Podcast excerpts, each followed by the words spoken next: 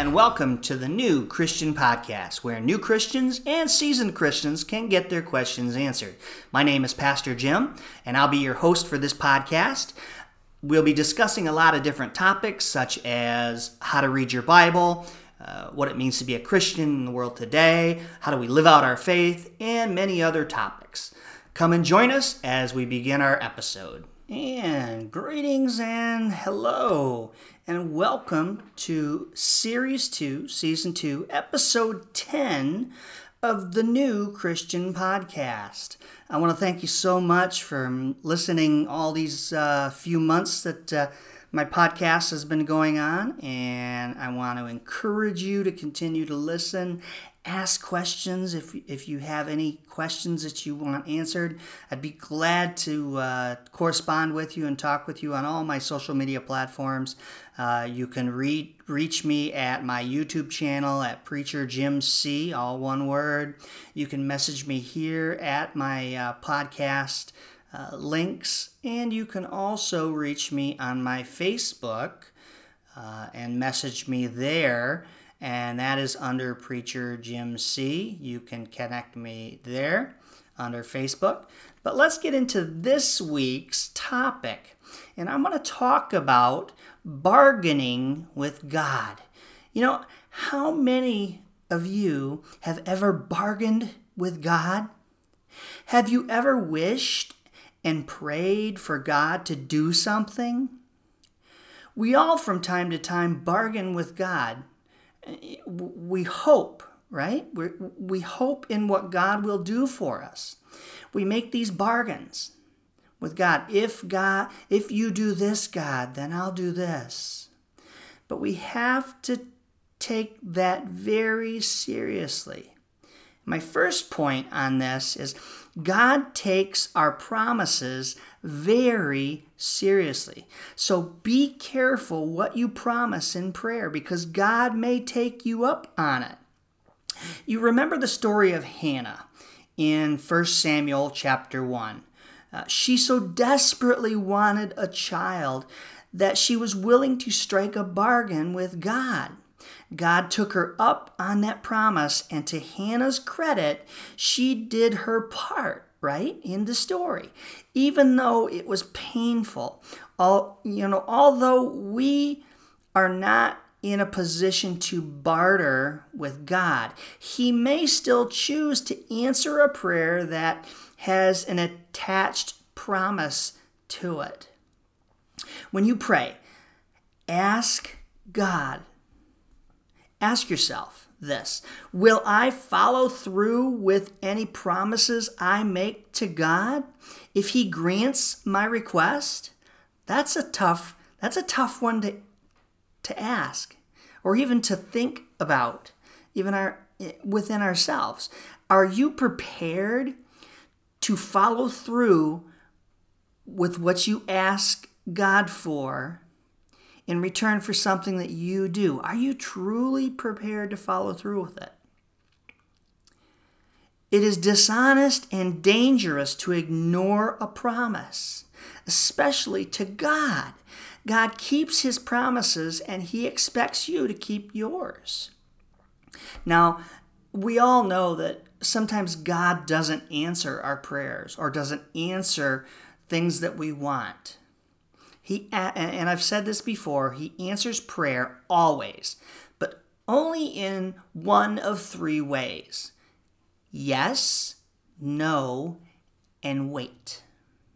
Because there may be something better that he has in mind for you down the road that may answer that prayer and give you something much better than you could ever possibly imagine. My second point on this bargaining with God is our bargains rarely match God's promises, right? In Genesis chapter 28 was Jacob trying to bargain with God. Let's look at chapter 20, verses 22. It says this Then Jacob made a vow, saying, If God will be with me and will watch over me on this journey, I am ta- taking I am taking and will give me food to eat and clothes to wear. Verse 21 so that I return safely to my father's household. Then the Lord will be my God, and this stone that I have set up as a pillar will be God's house, and of all that you give me, I will give you a tenth. See, he's bargaining with God. Jacob's bargaining with God. He's saying, God, if you'll provide these things for me, I'll build this pillar uh, as a house of God and give you a tenth of everything that I have. But it doesn't work that way, folks. We we can't. But a better way to say it is um, Jacob here is is half and half. Uh, a good way to explain it is he's giving God glory, but only if he provides the things that Jacob is asking for. You see, we can't do that either. We can't ask God for something and say, okay, God, if you give it to me, I'll give you the glory. But if you don't, I won't give you the glory. We can't be that way as Christians. We can't be that way as followers of Jesus. We give the God we give God glory regardless of the outcome or circumstance. You see, it's possible that Jacob, uh, in his ignorance of how to worship and serve God, treated God like a servant, right? Who would perform a service for a tip? You know, it's as if Jacob is giving God this tip for service. More likely, Jacob was not bargaining, but pledging his future to God. He may have been saying, in effect, because you have blessed me, I will follow you. Whether Jacob was bargaining or pleading, God blessed him in this story. But God also has something difficult, some difficult lessons for Jacob to learn. And, and he has difficult lessons for us to learn. It's like a parent. You know, a child ultimately wants to please his parents, ultimately wants to do things that bless his parent. And we as Christians, we want to do that to God because God is our Father right? We want to give God the glory. But do we always give God the glory? Do we give Him the glory when we're in pain, when we're suffering, when we're uh, at a crossroads in our lives and, and not, how should I say, not, not perceivably blessed by God? Do we still give God the glory? We should. My third point here is also thanking God is often better than bargaining. And that's my point that I tried to prove that I tried to uh, explain just a minute ago. Thanking God is often better than bargaining with God. In Jonah chapter 2, verse 9, uh, it says this But I, with shouts of grateful praise will sacrifice to you what I have vowed. I will make good. I will say, Salvation comes from the Lord. Obviously, Jonah was not in a position to bargain with God, right? Instead, he simply thanked God for saving his life. Our troubles should cause us to cling tightly to God. And that's my point. Not attempt to bargain our way out of the pain. We can thank and praise God for what He has already done for His love and mercy. We can thank God even in the most difficult times of our lives because we know that the ultimate plan for our future is much brighter and much more blessed than anything that we could come up or think of. So God God's great bargain to us. Here's we'll change our, our topic a little bit. God's great bargain to us rather than us bargaining with God. What does God offer us? God offers us mercy. You see, food costs money. And it lasts only a short time and meets only our physical needs. But God offers us free nourishment that feeds our soul. How do we get it? Isaiah chapter 55 gives us a roadmap here in the first few verses. It says in verse 1, we have to come, to come before God. Come, all you who are thirsty. Come to the waters, and you will have and you who have no money, come buy and eat. Come buy wine and milk. Verse 1 We come. Come before God. Those who are thirsty, those who are in need, come before God. Secondly, in, in, in chapter 55 of Isaiah, it says to listen. Why spend money, it says, on what is not bread and your labors on what does not satisfy? Listen, listen to me, it says, and eat what is good, and you will delight in the riches of fare. And next it says, seek and call on God. It says, seek the Lord while he may be found. Call on him while he is near. God's salvation is freely offered, but to nourish our soul, we must eagerly receive it. We will starve spiritually without this food as surely as we will starve physically without daily bread. See, really, all we're saying is we have to seek after God, seek His mercy, seek His grace, come before God. And then finally, God also offers His love. And this is my point for the entire message. God offers His love. The entire gospel, the Bible, comes to a focus in this one single verse. And we all know it. John 3:16. For God so loved the world that he gave his one and only son that whomever believes in him shall not perish but have everlasting life. God's love is not static or self-centered. It reaches out and draws others in.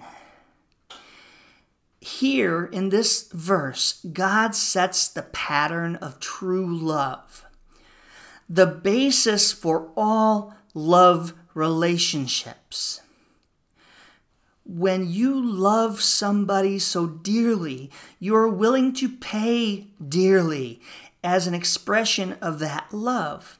God paid dearly with the life of his son Jesus the highest price he could pay. Jesus accepted our punishment we deserve, paid the price for our sins that we deserve, and then offered us a new life that he has bought for us. When we share the gospel with others, our love must be like Jesus' love. John tells it in John chapter 13, 34, and 35. They'll know us by our love, and the word there is sacrificial love. You see, we must be willing to give up our own comforts and security so that others might join us in receiving God's love.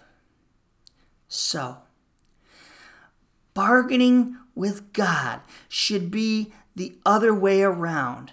God's biggest bargain is what He offers us, not what we can offer Him. And that's eternal life and salvation. The only thing we have to do is accept the free gift. And that's what I want to leave you on. It's not that we bargain with God.